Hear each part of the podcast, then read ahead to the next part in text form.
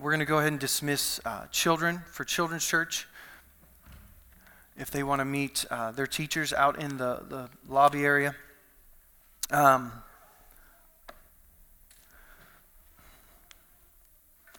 I don't know if you notice, but there, there's something that's um, happening in my life. I guess it's always been there, but I just believe we were created for more. Does anyone else believe that?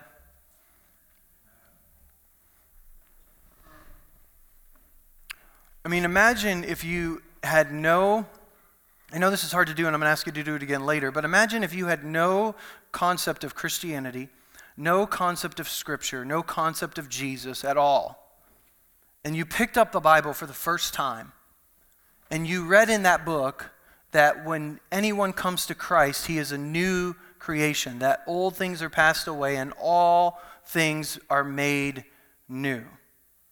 What, do you, what would you in that moment think life should be like?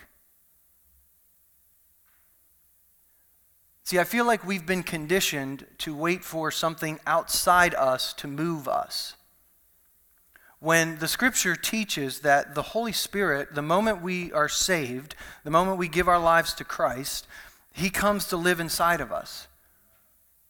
And do you know, Jesus tells a parable about 10 minas, and it's different than the 10 talents that he talks about because he gives two different parables, and sometimes we confuse them. And in one of those parables, they're given different levels of talents money, okay? The word mina and the word talent are just different forms of money in, in the biblical days. And some of them got five, some got three, got, some got one talent. And you remember that two of them used their talents wisely for the kingdom, for the, the master, and they were rewarded for that. But the lazy one who did nothing with it wasn't rewarded. But then there were 10 guys that got one mina each. Now, the only thing that you and I get the same amount of is the Holy Spirit. Because the moment we come into salvation, the Holy Spirit, all of Him, comes to live inside of us. And so that is the only thing on planet Earth. We have different levels of talent and ability. We have different levels of finance and resource. We have different levels of uh, friends and relatives and different experiences. And so the only thing that is the same for every one of us is the Holy Spirit who lives in us. But it says in that that one of those guys took the, the Holy Spirit, took that one mina and multiplied it 10 times. 10 times. One of them took it and multiplied it five times. And they were rewarded according to what they had multiplied. One of them received it, but hid it in the ground, did nothing with it, just like in the other parable. And Jesus cast him out and said, I never knew you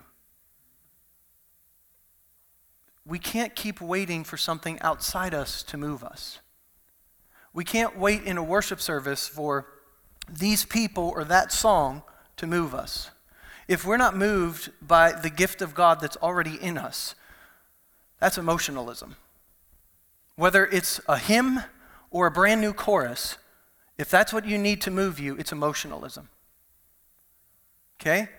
if you need a certain temperature, certain setting, lights, no lights, fog, no fog, if you need an outward thing to move us, it's emotionalism. We could dim the lights, we could do what some churches do, and there's nothing wrong with what's happening in our world today, but we're waiting for those external things to move us. And because of it, by and large, the church is very immature and very weak. We struggle with sin and we, we can't let go of it. We battle things. We're not victorious in our daily lives. We gossip and we bicker and we bitter with each other. And can I, can I tell you, I'm going to say this again, that if pollution spews out of our mouths towards brothers and sisters in Christ, I don't care if anyone else is around or not, it shows that the, the spring is polluted. And if we don't repent, if we don't come to God and say, God, this should not be, please don't, in, in our anger, excuse it and say, well, you know, that just came out in a moment of anger. The scripture clearly says, out of the abundance of the heart, the mouth speaks. That's what it says. And so, what comes out of our mouths proves what's in our heart.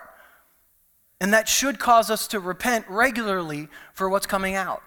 But if we continue to wait for something outside of us to move us, we're going to keep waiting.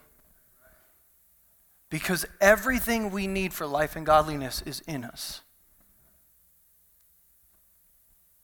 Now, sometimes we need to ask other people to walk alongside us and help us and do what. In fact, the scripture says that if you're struggling with sin and your hand is the cause of it, cut your hand off. Okay, now I'm not advocating actually cutting off your hand, but what I'm saying is we've got to recognize that nothing is coming to help me overcome that sin that I don't already possess.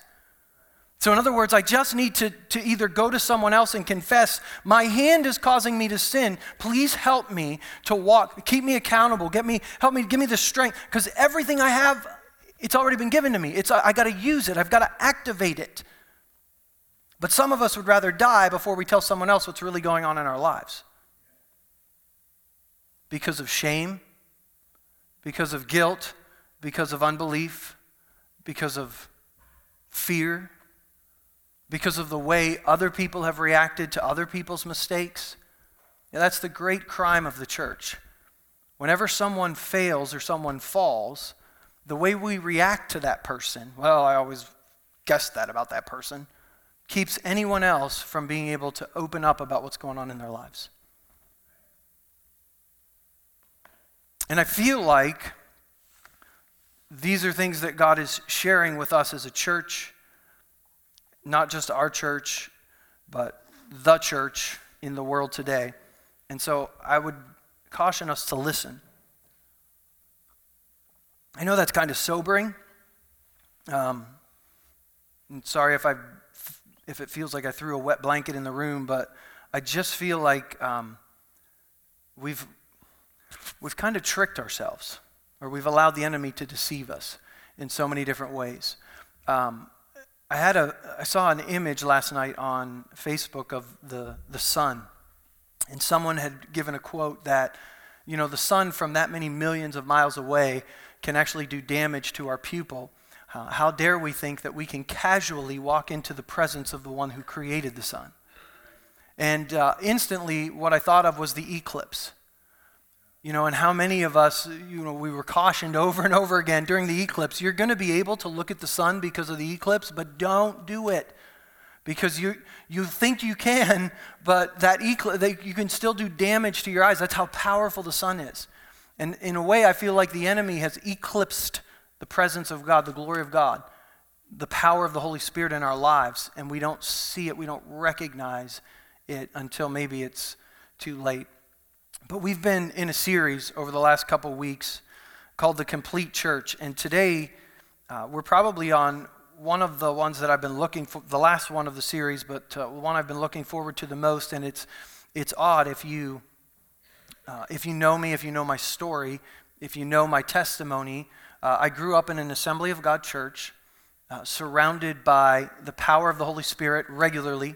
Um, in the church I grew up in, I regularly remember people giving messages in tongues, interpretations of tongues, all the time. And in fact, uh, my mom was the tongue giver most of the time. And so, as a, a young child, you know, wanting not to be seen, uh, that's kind of embarrassing when your mom is the one that's always the, the one that does that in church. And it just felt weird and it seemed weird. And so, I grew up not wanting anything to do with the power of the Holy Spirit because to me, um, this is the excuse I use. I watch people use speak in tongues, and then I watch them leave our church, and I watch them split our church growing up, and I watched uh, the way they treated people, and I watched my dad get wounded by some of them, and uh, they he left the church for a season. Now, you know there are all kinds of things that happen that were abusive. Uh, there were times where, you know, the service would last for two or three hours and the pastor wouldn't even preach, and everyone thought that that was a good service. And, you know, the teaching gift inside of me said, no, we gotta, we gotta base it on the Word of God. And so, because of the error that I saw, I ran from it. And so, growing up in it, I didn't want anything to do with it until I was in Bible college as a senior. I had spent four years in an Assembly of God Bible school and still didn't want anything to do with what the scripture says is a gift of God for me. Because I reasoned that I knew better. I reasoned that because of all of the bad things I had seen, that I didn't want anything to do with that. And so I allowed this eclipse, if you will, in my life so that I would walk away from something that God said was a gift. Because of that, um, I had an encounter with the Lord that forever changed the way I viewed that. And it took, it's a, been a process in my life, and it continues to be a process. And there are times I wrestle with the fact that I had more than 20 years of opportunity to understand this, to grow in this, to learn from people that knew way more than I did. Uh, and I wasted that opportunity. But I refused to live in shame and guilt. And so, God can make up for lost time if we'll just repent. And so that's where I am today. And so, in this series of a complete church, we've talked about the gifts of the Father that God gives us, all of us, as individuals. They're in our lives, they grow, but they need to be redeemed. People in the world have gifts from God. They do things well, but they need to be redeemed through Christ and be used for the kingdom. Then we talked about the gifts that Jesus gives the church, and He gives us these gifts to equip the entire body so that every part of the body does its part, so that the body can be healthy and growing and full of love. And those gifts are the apostle, the prophet, the evangelist, the pastor, and the teacher. And uh, it was such, it's such a paradigm shift for us because we live in a culture where everyone who's hired in a church ministry, full time vocational ministry, is called pastor. Even if that's not what they're gifted in, that's what we call them. In fact, the scripture nowhere says that the pastor should lead a church, it says that elders should be chosen to lead church. And that's a different word altogether in the scripture. Now, the elders are called on to do the work of pastors, shepherds when they serve in the body of Christ. And so that's there. But we walked through that two weeks ago. And then last week we shared with you um, just a powerful message by Bill Johnson about persevering in prayer. And so today we're on the gifts of the Holy Spirit from 1 Corinthians chapter 12. So if you have your Bible, we're going to read from 1 Corinthians chapter 12. And maybe while you're turning there or you're looking for that, uh, let me remind you that the Prodigal God, uh, those books are available out on the, the Welcome Center. They're $12. This is what we're doing in our huddles uh, starting today if you signed up for Sunday. If you have not yet, if you've signed up and you have not yet been contacted by your leader, please let me know that today. Uh, but your leaders should have all contacted you, whether you're meeting on Wednesday or meeting on Sunday. And uh, today, today is kind of a, a setup for next week. We're actually going to start uh, looking at this on Sunday morning, next Sunday, the prodigal God. But uh, today's lesson and then Wednesday night's lesson will kind of set that up or prepare you uh, for that. And so it kind of whet your appetite for where we're going. But 1 Corinthians chapter 12,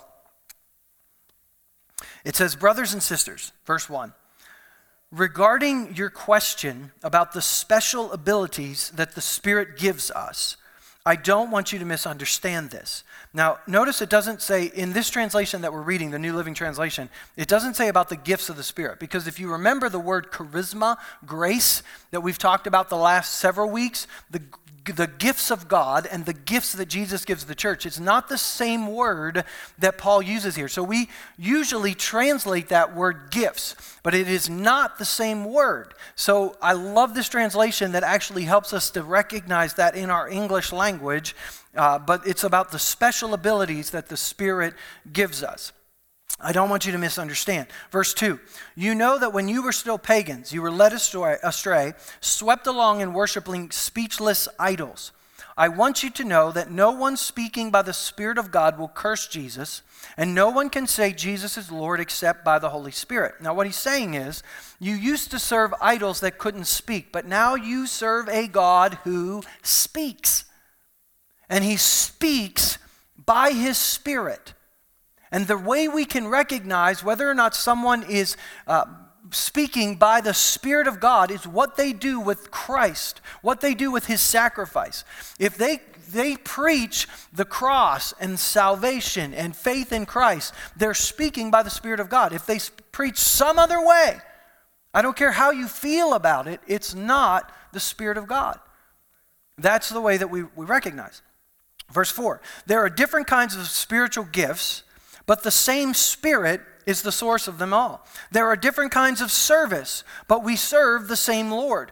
God works in different ways, but it is the same God who does the work in all of us. Notice that verses 4, 5, and 6, they show us all three of these at work the Father, the Son, and the Spirit all three are constantly working in the body of Christ, building his church building a complete church. And we've already looked at the, the services that, that God works in our lives in Romans chapter 12. And we looked in Ephesians chapter 4 at the, the ways that the Lord puts us into position. But now we're talking about these gifts that the Spirit uses in our lives. Verse 7.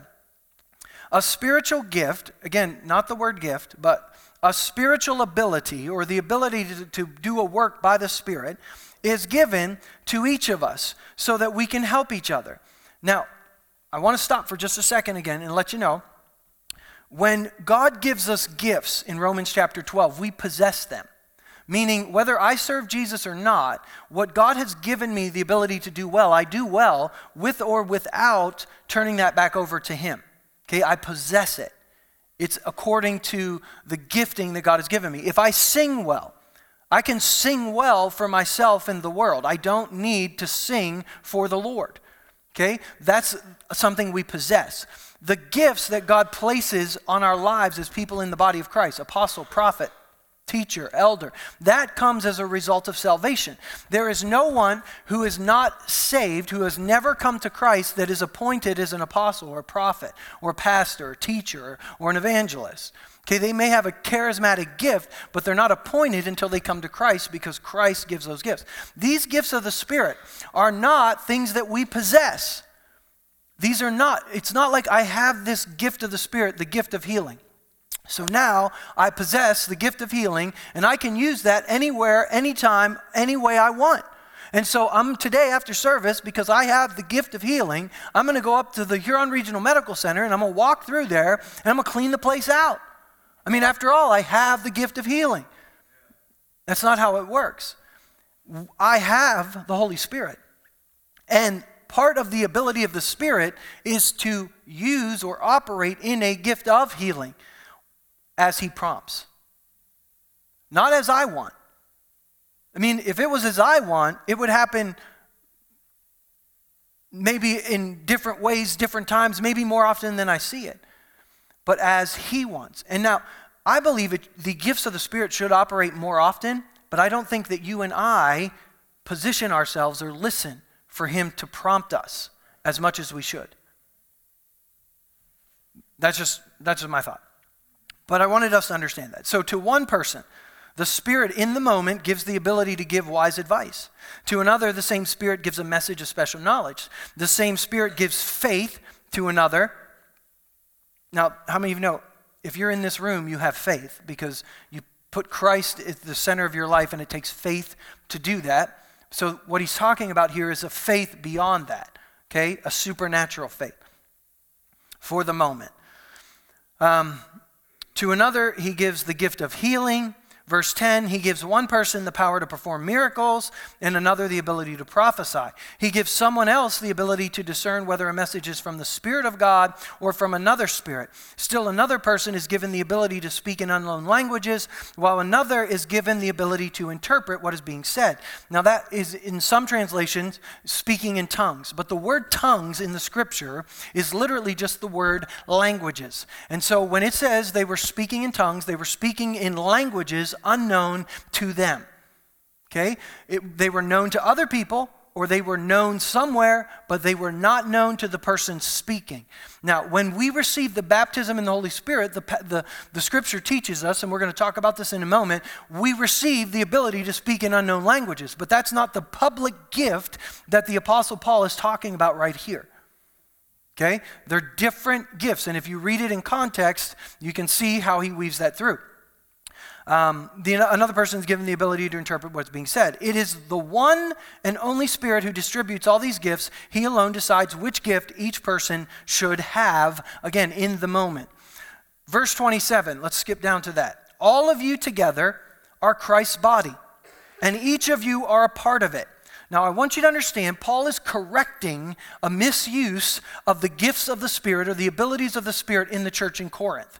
So, I want you in your mind to imagine the worst abuse or misuse that you have ever seen or experienced or heard about of the, on the gifts of the Spirit. You know, maybe you've watched something on TBN, maybe you grew up in a church that was like it.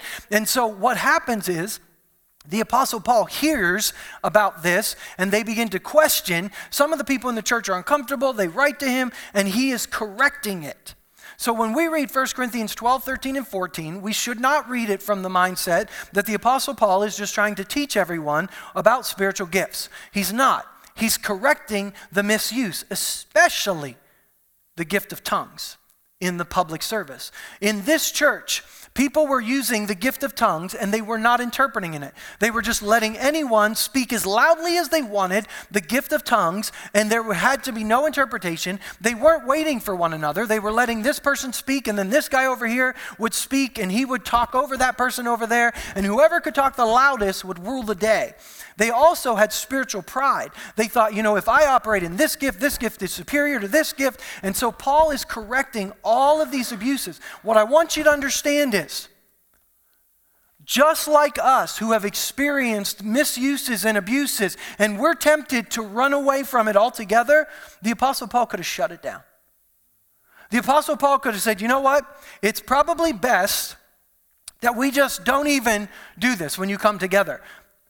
Couple chapters earlier, in 1 Corinthians 11, remember he talked about when you come together, your meetings are actually doing more harm than good because of the way you mistreat one another. See, how we treat others in the body of Christ is way more important than any misuse of the spiritual gifts. See, there are people that today will mock certain ministries because of the, the way that the gifts of the Spirit are maybe abused or misused in that ministry.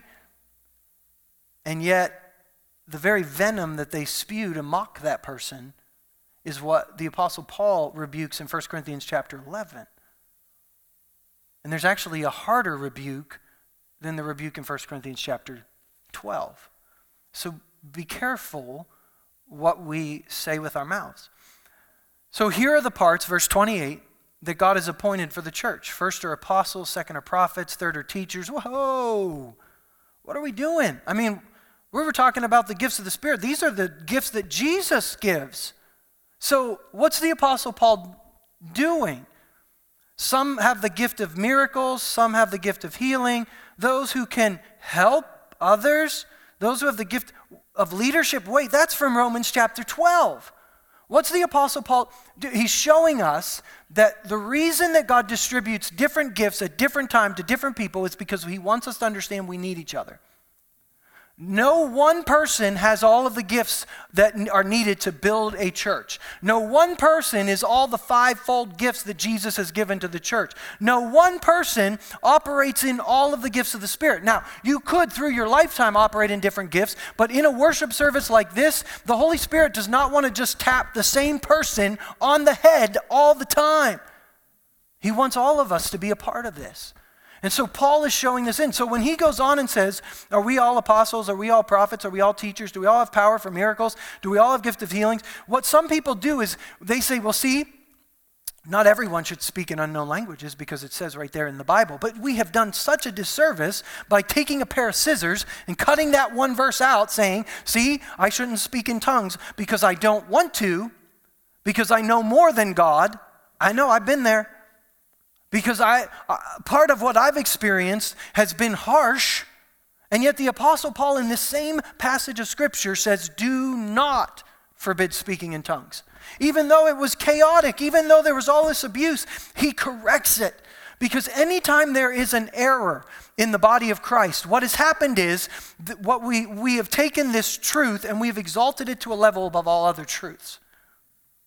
So when healing comes into our lives, and maybe you grew up and the, someone taught you that healing wasn't for today, and all of a sudden you experience healing and you realize it's for today, and you look at the scripture and you're like, it is for today. And what happens is you start talking about it and you start preaching it, and then people start disagreeing with you.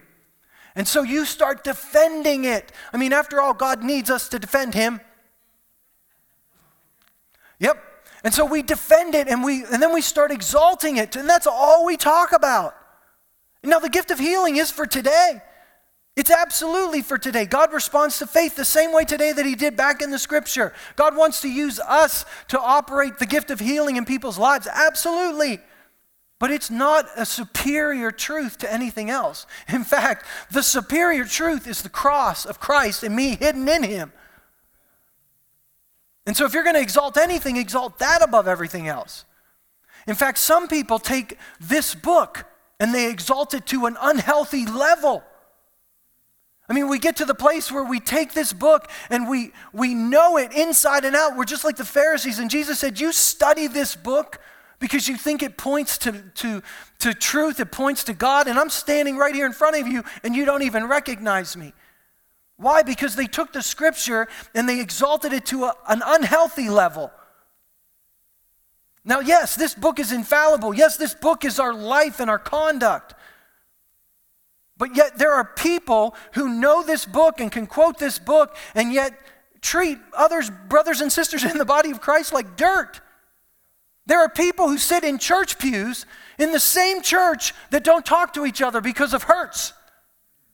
They avoid dealing with things because they don't want to deal with it. I'm not good at confrontation, even though the scripture clearly says we should deal with it. And yet they exalt this book to a level, you know, that's where Jesus comes in and says, I desire mercy, not sacrifice.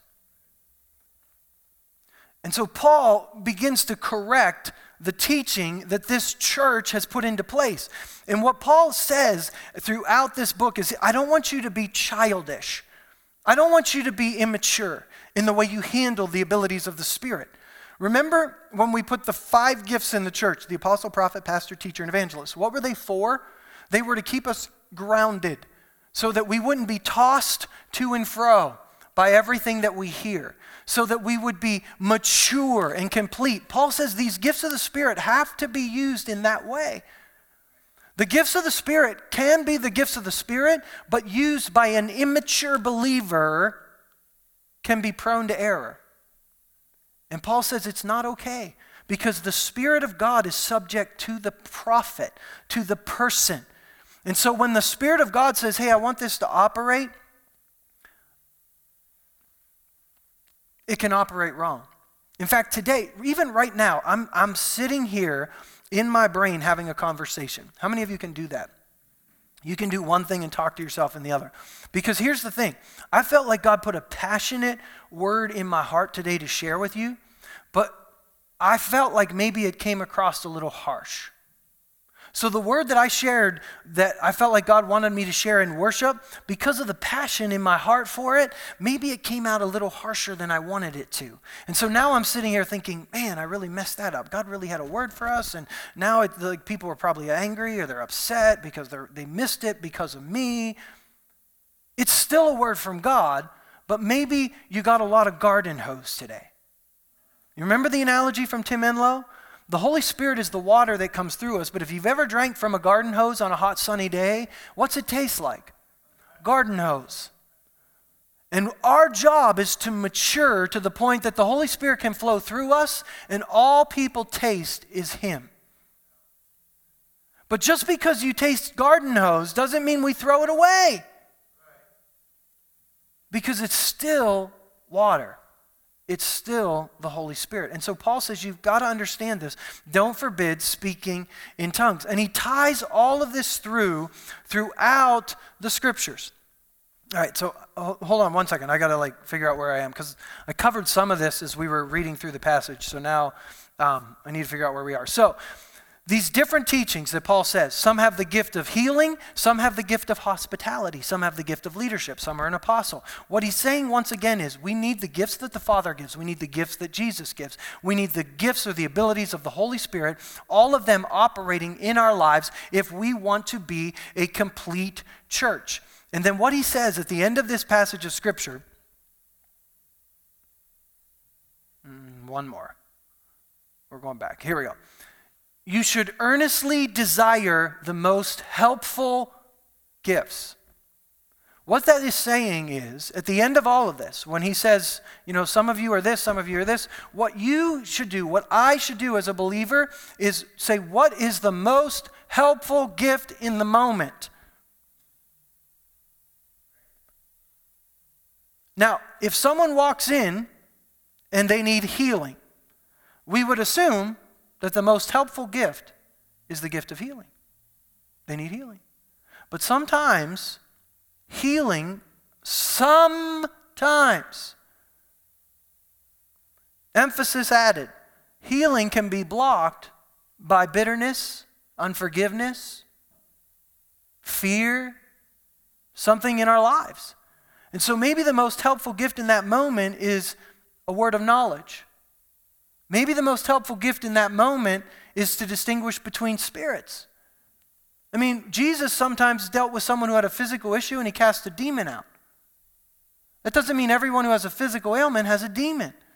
So, whatever the most helpful gift is. Now, once you have operated in a gift of the Spirit, it's like you, you know how to use it.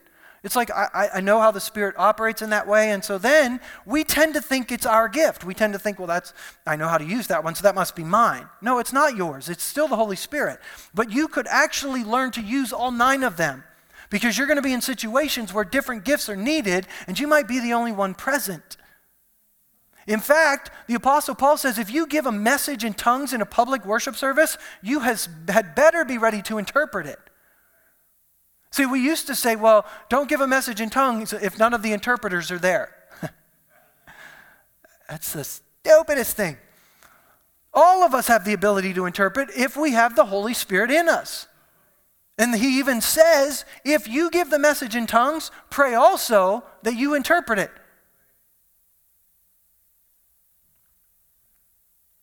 In verse 14, or chapter 14, verse 1, let love be your highest goal. But you should also desire the special abilities the Spirit gives, especially the ability to prophesy. See, what they were doing was not loving each other because they were misusing the gifts. They were not preferring each other. They were spiritual pride. You know, I'm more spiritual than you.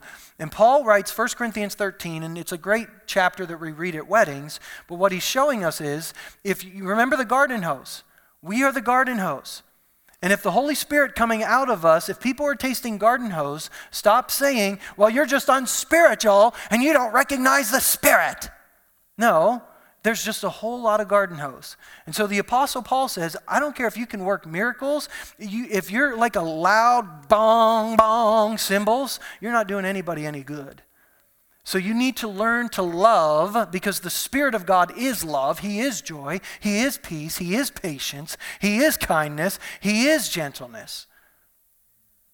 And so if you give a word that is, is a lot of garden hose, admit it. And learn to let the Spirit flow out of us without it. So, in Luke chapter 24, this is where it all starts.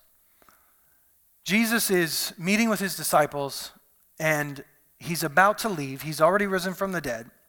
And he says this to them When I was with you before, I told you everything written about me in the law of Moses and the prophets and the Psalms that must be fulfilled. Then he opened their minds to understand the scriptures, and it begins to talk about what he said to them. Now, this is after his resurrection. He was with them for 40 days. There were about 120 of them. There were actually more at the beginning, but by the time he left, there were only 120 left. So, what that tells us is there were about 300 believers at the time that Jesus rose from the dead, people that were followers of Christ. And in the 40 days from the time he rose from the dead to the time he ascended, he lost 180 people.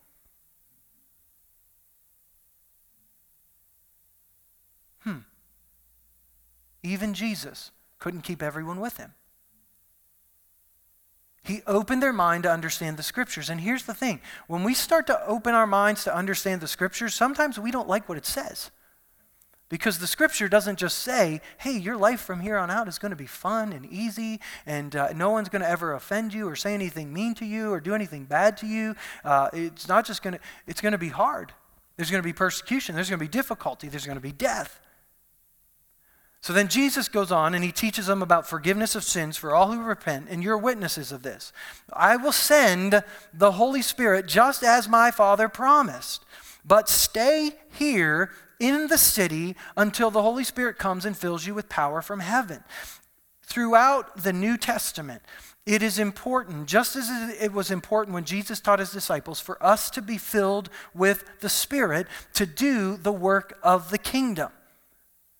I know that because of abuse, sometimes we run from it and we think we can do it. But what I want you to understand is Jesus spent 40 days, a resurrected Jesus, spent 40 days teaching these men and women the scriptures. You would think at that moment they would be ready to go out and change the world. But they waited 10 more days until the day of Pentecost had fully arrived, and they began to speak in other tongues as the Holy Spirit was poured out with them. In Acts chapter 1, he gave them, Luke's again, his account says, Do not leave Jerusalem till the Father sends you the gift he's promised. John baptized with water, but in a few days you will be baptized with the Holy Spirit. Then in Acts chapter 2, all the believers, 120 of them, were meeting in one place. Can I tell you, they were not in an upper room. I know that we have this picture. Biblical time, none of these poor apostles would have had a room in their house big enough to seat 120 people. I tell you that because we want, it, we want the baptism in the Holy Spirit to be this personal, private thing, and I don't want anyone to hear me speak in tongues. And, you know, it's, it's just reserved for my personal prayer time or it's just reserved for the church service. But the, the baptism in the Holy Spirit and the gifts of the Spirit were never meant to be reserved for our private time only, and were never meant to be reserved for a church worship service. They were meant to be used in the marketplace. And all through the book of Acts, they're used in the marketplace. It says there was a sound from heaven like the roaring of a mighty windstorm, and it filled the house where they were sitting. And you say, well, look, Pastor, it says house right there. And that's the same word used for the house of God or the temple in Luke's gospel account. See, the temple in Jerusalem, this is a picture of the southern stairs to the temple in Jerusalem. And so what happens is people would congregate and they would be taught by other rabbis or teachers here. And on a, a, time of feast, there would be thousands of people visiting the temple for the Feast of Pentecost. And on these stairs, there are ritual bathing pools because you have to ritually bathe if you're going to be cleansed to go into the house of the Lord, the temple. And so the disciples were probably sitting right here these 120 were gathered and the Holy Spirit was poured out. There was a sound from heaven that was like a mighty windstorm, and the Spirit began to give them the ability to speak in other languages. And then there were devout Jews from every nation living in Jerusalem, and they heard the loud noise, and they came running. They heard the loud noise, and they came running. Now, I'm not advocating the gifts of the Spirit being a circus. But I am advocating their use outside the walls of this building. And my guess is if we're not comfortable enough to use them around each other, we're not comfortable enough to use them out there. And it says that we should eagerly desire them. What does that mean? Does that mean, well, you know, God, hey, I'm here at this church service today, and, you know, if, if there's anything you want me to say or do, just, you know, prompt me and I'll, I'll just be here waiting. Oh, I wish I wish Stan was leading today. I like his songs better. Is that eagerly desiring?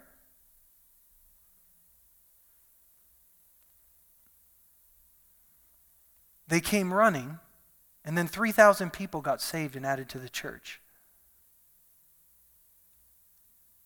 3,000 people. Now, the only place to baptize them, 3,000 people, would be a nice stairway with lots of ritual bathing pools. It'd be really easy to get people in and out. Because there's not a river flowing through Jerusalem. But see, we've relegated this idea that, you know, they were hiding in the upper room because they were so afraid. They weren't afraid. They had just been 40 days with their risen Lord. They were chomping at the bit, ready to go. But he said, don't go till you receive the power of the Holy Spirit. And some of us think, well, we don't really need the power of the Holy Spirit because we've got the scripture or we've got our understanding. These guys had Jesus teaching them for 40 days. 40 days he taught them, he opened their mind to the scriptures. See, in John chapter 16, Jesus promised that it was best for him to go because he was going to send the Holy Spirit. And so if he goes away, he's going to send us the Holy Spirit. A couple chapters before that, he says, If you believe in me, you're going to do the same works that I've done. You're going to do even greater works because I'm going to be with the Father.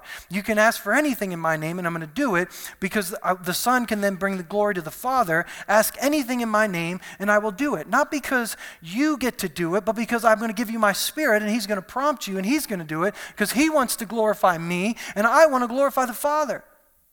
This is how it's supposed to work. We can't let fear, misuse, or abuse, or anything stop us from what God wants to do. We're going to be studying a book in a few months called Spread the Fire by Scott Wilson. And this is what it says Trying to accomplish God's purposes without God's power and authority is like trying to drive a car without gas in the tank. We might push it until we're exhausted, but it won't go far. And so many times I feel like church ministry, this is exactly what we're trying to do. I mean, if we just had the right the right method, if we just had the right this, if we just had the right that, if we just had more money, if we just had more people, if we just had this, if we just had a passion that comes straight from the Spirit of God that we stir up within our lives on a regular basis, if we just understood what God has placed in us, if we would just eagerly desire that gift to operate not just when we come to church, but operate in our lives everywhere we go, if we would just put some gas in the car, it might not be so hard to push it.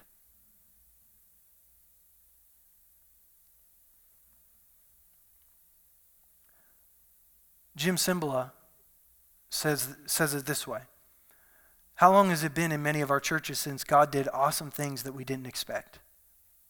What stops us from drawing a line in the sand and setting our hearts toward God in fervent prayer that He will come and revive His work in us as well as in our churches? Why don't we stop rationalizing and justifying the spiritual impotence all around us, not just humble ourselves, seek God with all of our hearts for something from heaven? Um, and if you read the context of what he's saying, Jim Cymbala is not talking about something coming down from heaven. He's some, talking about something being stirred up within our hearts. But not just an emotional outburst, we're not just talking about, you know, a frenzy or an emotional experience. We're talking about lives being transformed by the power of the gospel. We're talking about people who literally were crippled being able to be to walk again. People who were blind being able to see because all around our world today, in every denomination, miracles are taking place. Lives are being transformed by the power of the gospel. Not so much in America where we have become a highly sophisticated culture of unbelief because we've got lights, we've got fog machines, we've got methods methodology, we've got leadership principles, we've got all of the things that we need. We can push this thing without the Spirit of God. And yet, the church in other parts of the world is growing much like the church in the book of Acts. In the church in America, we're just shifting from one church to another. People aren't getting saved and set free and delivered. They're just going from this church to that church to this church to that church, looking for something on the outside to transform us when what has been sent to transform us is already on the inside. I challenge you to read through the book of Acts without any paradigm and begin, as I told you earlier, what would it look like if we just read the gospel for the first time and heard the message of Jesus for the first time without any understanding of the baptism in the Holy Spirit or the power of the Holy Spirit? Read the book of Acts and read passages in the book of Acts, like Acts chapter 8, where the apostles arrived to these new believers in Samaria and they asked them if they had received the Holy Spirit. He had not yet come upon them, they'd only been baptized into the name of of Jesus. Now, we understand that when you get baptized in the name of Jesus, you have come to salvation. The Holy Spirit is living in you. But these disciples expected, as they did many other times throughout the book of Acts, that they would experience a power that comes from the Holy Spirit to put gas in their tank. Now, the gifts of the Holy Spirit do not have to operate in our lives. In fact, I'll put them up there for you. These are the gifts that are listed. This is not an exhaustive list, but this is what the Apostle Paul gives us. Wisdom is the ability to apply knowledge correctly. Knowledge is some fact, some data that you did not have. Okay, this is not suspicion. Well, I suspect that person has this problem. No, this is something supernaturally that comes to you that you had no way to know other than the Holy Spirit. Faith is faith beyond the faith of salvation. This is supernatural faith. Healing, miracles, prophecy, distinguishing between spirits. And then I, I lump these together, public tongues with interpretation, because they're lumped together. And I don't have time to teach fully on each of those gifts and how they operate. But this is the thing they don't have to come with fanfare and flamboyance. Now, if it's a genuine gift of the Spirit of God, flamboyance may follow. Many times, what I've seen in Pentecostal churches is the flamboyance comes, but there's no miracle. It doesn't have to, you know, it's not how loud I pray. It's not whether I shake you when I pray. It's not whether you fall down when I pray. It's the power of God transforming that situation. And it can happen in a whisper. But if someone who is crippled gets healed, Um, listen, someone who cannot walk stands for the first time, they're not going to go, oh, this is exciting. Are they? They're going to be a little more excited than that. That's the flamboyance that follows. Okay? But you, if you say, God comes to you, gift of healing, I want you to pray for them to be healed. I want you to, to declare healing over them. They're going to stand up, they're going to walk. And you do that, it doesn't have to be loud. You don't have to, in the name of Jesus! It doesn't have to be loud and flamboyant. It can be, in the name of Jesus, stand up and walk. And if it's a gift of the Spirit, they'll stand up and walk, and flamboyance will follow. Do you, you understand what I'm saying? So you don't, it doesn't have to be loud. It doesn't have to be crazy, but it should be something. You know, our worship, our praise doesn't have to be loud, but it should be expressive. I mean, if God has really transformed us and we sing it, you know, there should be something that, man, God, you're pretty cool today. I love you. That's an appropriate form of worship. It's an appropriate form of declaring the praises of God. Here's another thing like, the gifts of the Spirit are not just for, you know, spiritual situations. Let me, let me say, you're, you're struggling. You got a problem at work and you can't get it out of your mind, and you come to church and you wrestle with it, and you're like, okay, God, I, am not going to think about it now, but I'm, I just need to worship you. I need to forget about that thing, and I'm going to worship you. And you start, you get lost in worship, you're praising God, and all of a sudden, the solution to that problem comes to your mind. And you're like, I re- Satan, I rebuke you in the name of Jesus. Could that be a gift of wisdom that the Holy Spirit has provided for you to be able to solve a problem that you could not solve on your own because you got lost in Him and that operates? So, you know what you do? Write that thing down. Don't, I'm going to write this and then get back to worship. God, thank you for that solution. I don't know why I didn't see it before. That's a supernatural gift of wisdom. Now, that gift of wisdom may come to someone else. I'm struggling. I don't know how to solve this problem, and I'm worshiping God up here. And I am like, oh, God, I'm trying to forget that problem. Stop it, Tom. Think about Jesus. Don't think. And you're over there, and you get my solution. And you're like, well, that doesn't make any sense, God. I'm not going to go over and tell Pastor Tom that because that doesn't make any sense. And you're like, okay, well, here we go. And I come over, Pastor Tom, I don't know what this means to you, but baby giraffes. Sorry. And all of a sudden, I'm like, thank you. I couldn't figure out what we needed to put in the nursery. You under, I mean, that's a foolish example, but that's a gift of wisdom. It solves a problem that I had, and you didn't know that it was going to solve that problem. So here's what you got to do you've got to start taking steps of faith. When the Holy Spirit prompts you, you've got to step out and do what He's asked you to do. What's the worst that's going to happen? You're going to look like an idiot. That's the worst thing that's going to happen. Okay, maybe you'll get punched too, I don't know. But that's the absolute worst thing that's ever going to happen to you. But what's maybe the best thing that could happen? Maybe someone's life could be completely transformed. Maybe someone's family tree could be completely transformed. Maybe someone who's in a wheelchair might get up and walk. Maybe someone who was destined for hell might find eternity. That, that's the best thing that might happen. And so I challenge you to take that step. For some of you, it starts with the baptism in the Holy Spirit. I didn't spend a lot of time today talking about it, discussing it, but I promise you in November and December, we're going to discuss it in great length when we go through Spread the Fire by um, Scott Wilson. We've, I've already given you a quote from him, and we're going to talk about the baptism in the Holy Spirit. Some of you have questions, you've got fears, you've got doubts. Let me ask you this What are you doing to eagerly desire the gifts of God? Are you studying to get your questions answered? Are you talking to me, Pastor John, somebody else in the body to get your questions answered, to alleviate your fears? Are you praying? Are you seeking? Or are you just sitting back waiting for it just to come to you? Because if you're just sitting back waiting for it to come to you, you're going to wait a long time. Eagerly desire the greater gifts. And so, if you've never been baptized in the Holy Spirit, at the end of the service today, in fact, I want to have you stand with me. We're going to get ready to close. We'll give you an opportunity to receive that today. You just, if you know what you need to do and you just need to, to quietly sit where you are or come find a place to pray, that we're going to give you the opportunity to do that. But if you need someone to pray with you, you need someone to explain something to you, you need someone to answer your questions, we're going to be here for you. And we're going to give you the opportunity to ask those questions. We're going to pray for you, and we're going to believe God's going to fill you. At the end of the day, the Holy Spirit is going to fill you by faith. I want to share one last scripture. I didn't know if I was going to share it, but I'm going to put it up. I tell you, keep on asking and you'll receive what you ask for. This is Jesus. Keep on seeking and you'll find. Keep on knocking and the door will be open. For everyone who asks and doesn't quit receives, and everyone who seeks and doesn't quit, that's what the scripture literally says, finds. And everyone who knocks and keeps knocking, the door will be open. Do you fathers, if your children ask for a fish, do you give them a snake instead? Or if they ask for an egg, do you give them a scorpion?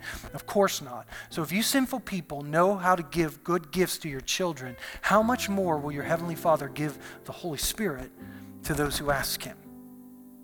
Now, I don't stand in front of you today as someone who has got this all figured out. I already told you it took me 22 years of a Pentecostal environment and a four years at a Bible college to receive the baptism in the Holy Spirit, to get to a place where I was actually comfortable to receive. Please don't be like me and wait 22 years in stubbornness for it. Just by faith, begin to step out some of you are so afraid because of your upbringing that you're going to be possessed by a demon or you're going to do something and God's going to smite you and you're going to be you're going to commit the unpardonable sin. It's not going to happen. If you stay grounded in this book, planted in the body of Christ and humble before the Lord, you're not going to be possessed by a demon. You're going to receive the Holy Spirit. Now, it's not going to alleviate every thought and question and fear and doubt you have in your mind. There are days that I still have them, and I've been doing it a long time. There are days where I sit here and think, God, you know, I'm speaking in tongues right now, but I'm also having a conversation in my head. How do I know this is you? Yeah, I just admitted that to you. See, I have conversations in my head all the time. And in that moment, I have a choice to either give in to my reason or to trust what this book says and give into faith. And I trust this book and refuse to trust my own reason and my own emotion. By the way, if my word today came across harsh to you, I apologize. I didn't intend for it to come across harsh. Please don't let the garden hose keep you from drinking the water of life. And so, Father, today, by the power of your Spirit, would you, according to your word, baptize those today who are seeking, who are hungry, who are waiting? Baptize them with your Spirit. Holy Spirit, fill them to full and overflowing. Give them that ability to, to speak in that language that only you understand with them, to build up their inner man. Unlock for them the mysteries of the kingdom of heaven in, in new ways, the abilities that the Spirit provides. God, I pray for every one of us in this room, for those maybe that have received the baptism in the Spirit years ago, but have never operated in any of the giftings. God, may we not be satisfied. May we not be filled with spiritual pride like the members of the Corinthian church that think maybe we're at a higher level than another denomination because we've spoken in tongues and we've received the baptism in the Holy Spirit. May it never be. Humble us before you. Put in us an eager desire to be used by you Holy Spirit, help us to humble ourselves and to be willing vessels to be used at any moment, at any time, in any gift that you want.